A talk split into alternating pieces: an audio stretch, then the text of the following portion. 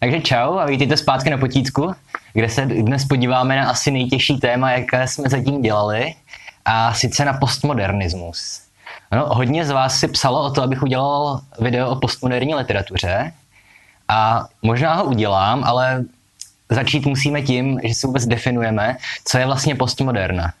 A tohle téma je hrozně komplikované a nedá se vysvětlit na formátu jednoho díla potítka.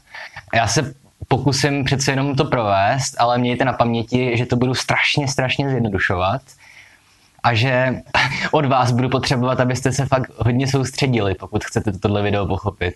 Takže ho nepouštějte jenom k vaření nebo k hraní počítačové hry, ale budeme taky promítat hodně obrázků. A hodně obrázků budeme promítat, protože jsem si tentokrát udělal docela postivě přípravy, které jsou strašně komplikované, takže budu hodně čučet do svých poznámek, takže tam budou obrázky, abyste neviděli, že to čtu. A takže abych teda vysvětlil, co je postmoderna, bohužel není to tak snadné. Já jsem si pracovně to, tenhle díl nazval Dvě cesty k postmodernismu a budeme se muset stručně podívat na vlastně celé dějiny vývoje evropské nebo euroamerické kultury a zároveň na vývoj literární vědy a lingvistiky 20. století. V první řadě se podívejme na tu historickou cestu postmodernismu. A jak říkám, začít musíme až vlastně ve středověku. Jo, protože jak vlastně Evropa byla uspořádaná postupem času. Jo, nejdřív vlastně celá Evropa ve středověku byla ovládaná monarchií nebo feudalismem. A to znamenalo, že vlastně moc měl v rukou jenom nebo aspoň v rámci jednotlivých států, měl moc v rukou jeden panovník, případně nějaký velice úzký okruh jeho šlechty. Takže tam byla jenom velice malá skupina vysoce privilegovaných lidí a ty pod sebou měli poddané. A ty všichni ty poddaní vlastně neměli nic, ty jenom sloužili svému pánu. A tohle celé zároveň s králem zaštiťovala ještě autorita církve. No, vždycky byl papež, a samozřejmě vztahy mezi papeži a králi byly vždycky komplikované, často mezi sebou bojovali a přetahovali se o moc, ale pořád ta monarchie a feudalismus byly vlastně posvěcené církví. No, protože církev, samozřejmě ve středověku neexistovala žádná alternativa ke křesťanství. Samozřejmě židovství, ale to byla minorita. A zkrátka to fungovalo tak, že papež byl zástupce Boha na zemi a papež prostě řekl, že tak jako Bůh je první mezi všemi stvořeními, tak král je první mezi všemi lidmi. A nikdo se tomuhle konceptu nesmí postavit. No, takže takhle vlastně drželi ty poddané na úzdě a nebyl žádný způsob, jak tenhle status quo, jak tenhle zaběhnutý stav změnit. Vědomě nebo nevědomě, monarchím a feudalismu vlastně sloužila i literatura.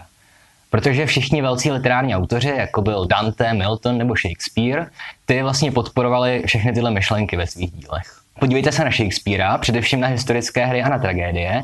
Tam vždycky, když se někdo pokusí svrhnout krále, tak přichází zasloužený a spravedlivý trest. V Hamletovi, že Claudius zemře, Richard III. je úplně ukázkový příklad, jo. Dante ten zase představuje tu vizi církevní, toho, jak je uspořádaný svět a tak podobně. Jo, takže takhle monarchie a feudalismus si tady poklidně vládly po celá staletí, ale pak především v 18. století ve Francii, ale i v Anglii, ve Skotsku, přišlo ke slovu hnutí, kterému se říká osvícenství. Osvícenci, ty proti iracionální moci církve, která se nezakládala na žádných doložitelných faktech, postavili vědu, rozum a přemýšlení a všechny tyhle věci. A díky tomu, díky popularitě osvícení, feudalismus a monarchie byly strašně oslabené. A to samozřejmě vedlo v první řadě k velké francouzské revoluci, anebo i v revoluci anglické, kromvelovské, které nám vlastně dokázaly, že král není nedotknutelný, že krále je možno sesadit, popravit, nahradit. Takže konec 18. století, začátek 19. století zásadně otřásl monarchiemi a feudalismem. A v 19. století tam už vlastně se začala pomalu dostávat k moci střední třída. Jo. Sice ještě ve většině zemí dál byly monarchie, ale už byly hodně oslabené. Konstituční, daleko větší moc už začaly mít ne snad jenom šlechta, ale i obchodníci a bohatí lidé. A takhle vlastně povstala střední třída, obchod, biznis, továrny a začal se formovat ten pravý kapitalismus, který de facto vládnul 19. století, ať už v Americe nebo v Evropě. Stejně jako klasická literatura, Shakespeare, Dante, Milton, sloužili vlastně ideám monarchie nebo feudalismu, tak spolu s kapitalismem povstalo nové umění, a sice moderna. Tohle už nebudu vysvětlovat, protože jsme si to probírali v díle o avantgardě. Tam vlastně vysvětluju vazby mezi společností a literaturou a uměním celkem podrobně. Nenechte se zmást tím, že ten díl se jmenuje avantgarda, protože avantgarda je jenom vlastně vyhrocená forma modernismu, moderny. No a tak po feudalismu se dostal k moci kapitalismus v 19. století, jenže kam vedl kapitalismus? No, do zákupu první světové války. Pa, pa, pa. No a samozřejmě první světová válka byl zase nějaký další krok vlastně v tom, kam až lidská krutost se může dostat. A zase společnosti se ukázalo, že ten brutální kapitalismus nikam nevede, že to asi musí skončit tragédií. A tak na místo nějaké pololiberální monarchie nebo demokracie se začaly k moci dostávat další ideologie a tentokrát ideologie je strašně radikální. Nalevo to byl marxismus a napravo fašismus, respektive nacismus. Tyhle dvě ideologie se rozdělily vlastně polovinu světa meziválečného. No a k čemu nástup těchto ideologií vedl? Ke druhé světové válce, která ve všech ohledech překonala první světovou válku. Ať už to byla brutalita bojů na válečném poli, že? Vylodění v Normandii byl tuším největší masakr v dějinách lidstva vůbec. Hiroshima, Nagasaki. A samozřejmě, co byl největší průšvih, to bylo holokaust a osvětím, že? Protože vlastně genocida, že industrializované vlastně ničení nějakého národa, to bylo něco, co si lidi předtím ani nedovedli představit, že by se vlastně mohlo stát. Jedna věc je, když někoho zavraždíte pro peníze nebo protože vám svede manželku, ale druhá věc je, pokud se rozhodnete systematicky vyhladit nějakou lidskou rasu. Takže i další, ten velký narrativ, další velká myšlenka, se kterou lidi přišli a která si mysleli, že je spasí, tak se lhala. Na obou stranách, nalevo i napravo. Protože Stalin ve výsledku nebyl o nic lepší než Hitler. A najednou teda skončila druhá světová válka a my jsme někde v 50. letech 20. století a vlastně lidi nevědí kam dál už.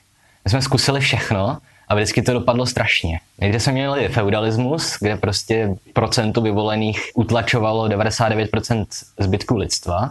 Pak jsme zkusili kapitalismus, ten divoký 19. století, kde vlastně opět několik málo bohatých utlačovalo zbytek světa, těch chudých.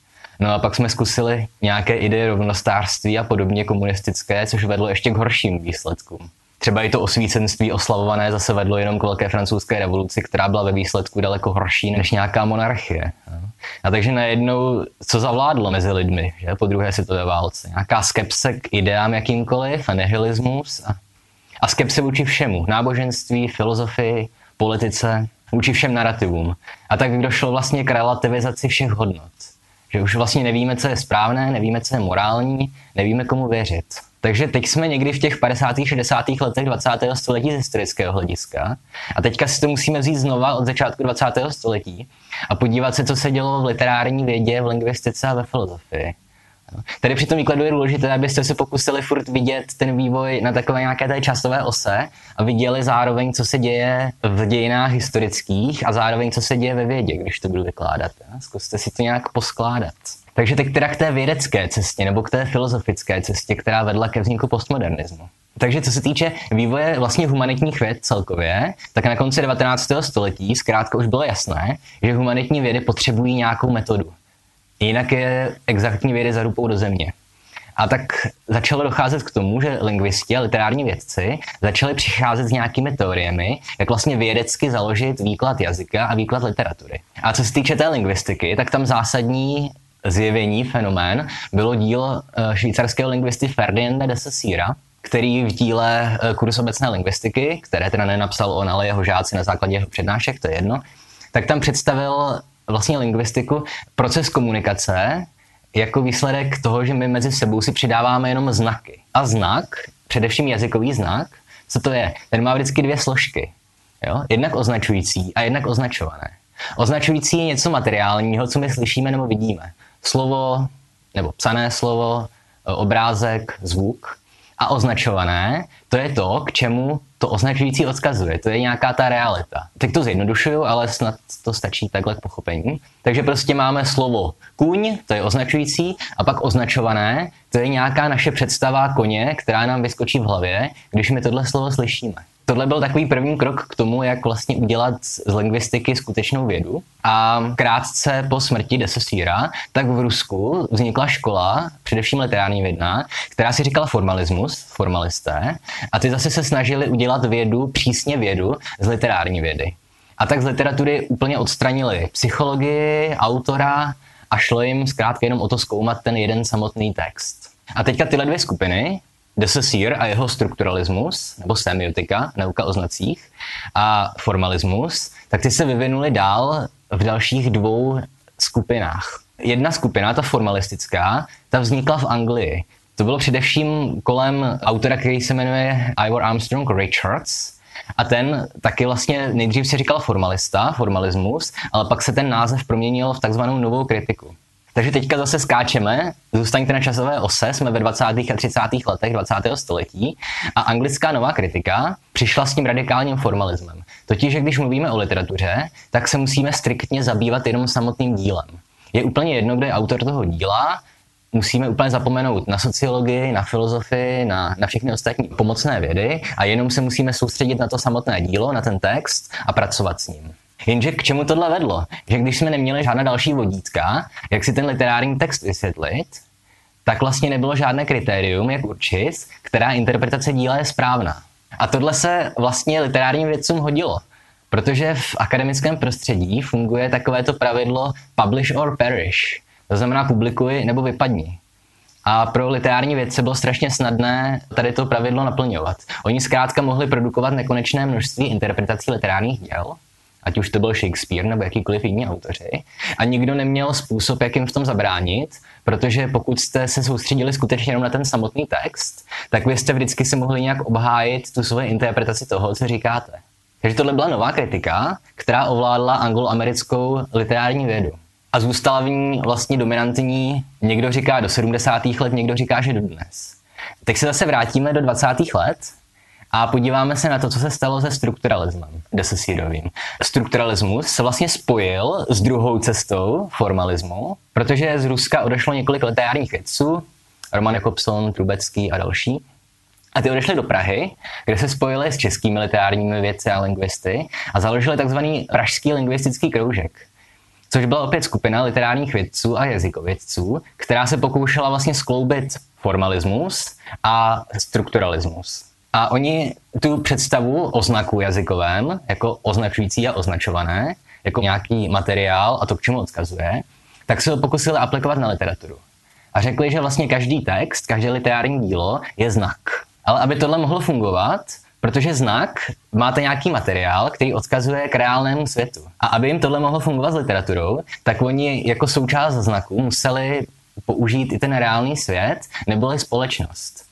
Takže vlastně pražský strukturalismus literárně vědný, ten už kombinuje tu exaktní literární vědu, formalistickou, ze sociologií. A takhle vzniknul první vlastně literárně vědný strukturalismus, jenže opět dějiny.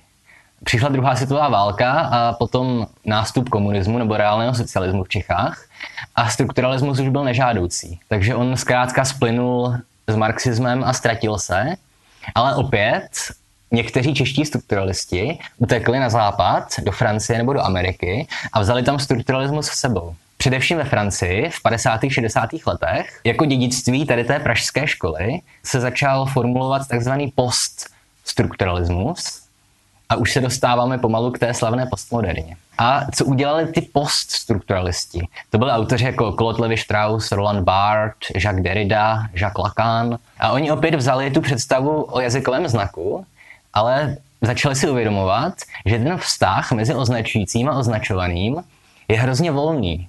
Že vlastně ten vztah mezi tím slovem materiálním a mezi tím, co označujeme, že my si to můžeme vyložit úplně jakkoliv. Chtěl jsem ještě mluvit o Rolandu Bartovi a jeho mýtu, ale to už přeskočíme, necháme to na jindy, protože se obávám, že tohle video bude nekonečné. Ale oni zkrátka začali teda tvrdit, že způsob, jak si vyložit znak, jak si vyložit význam, že to vlastně nejde že my nikdy nedokážeme říct, co je pravda a co vlastně není pravda a co vlastně která věc znamená. A tady se nám setkává už ten postup historický a postup vědecký. Ta nauka o znaku, o jazykovém znaku, se nám střetává s tím stavem společnosti, která je zdecimovaná druhou světovou válkou a kde vládne nihilismus a relativismus a konec snahy nacházet nějaké objektivní pravdy a nahrazování těchto postupů vlastně říkáním, že nic nemá smysl a nikdo nemá pravdu. Teďka jeden z těchto poststrukturalismů, Jacques Derrida, v 70. letech odešel do Ameriky na Yaleovu univerzitu a vzal tam sebou tenhle poststrukturalismus, který se spojil s novou kritikou. Já doufám, že ještě pořád stíháte sledovat všechny ty osy. Takže my jsme měli novou kritiku, která publikovala nekonečné množství textů a teď ještě dostali další impuls tím poststrukturalismem, který jim dával za pravdu, který říkal, jo, publikujte interpretací jakéhokoliv textu, kolik chcete, protože nikdo nemá pravdu, takže všichni máme pravdu. A zase k čemu tohle vedlo? Ke vzniku postmodernismu.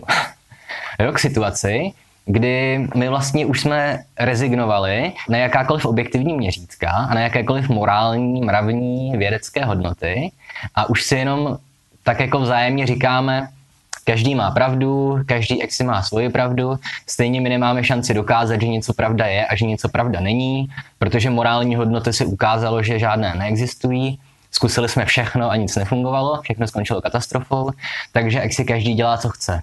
Teď už se pomalu přesouváme do 90. let a do začátku našeho tisíciletí.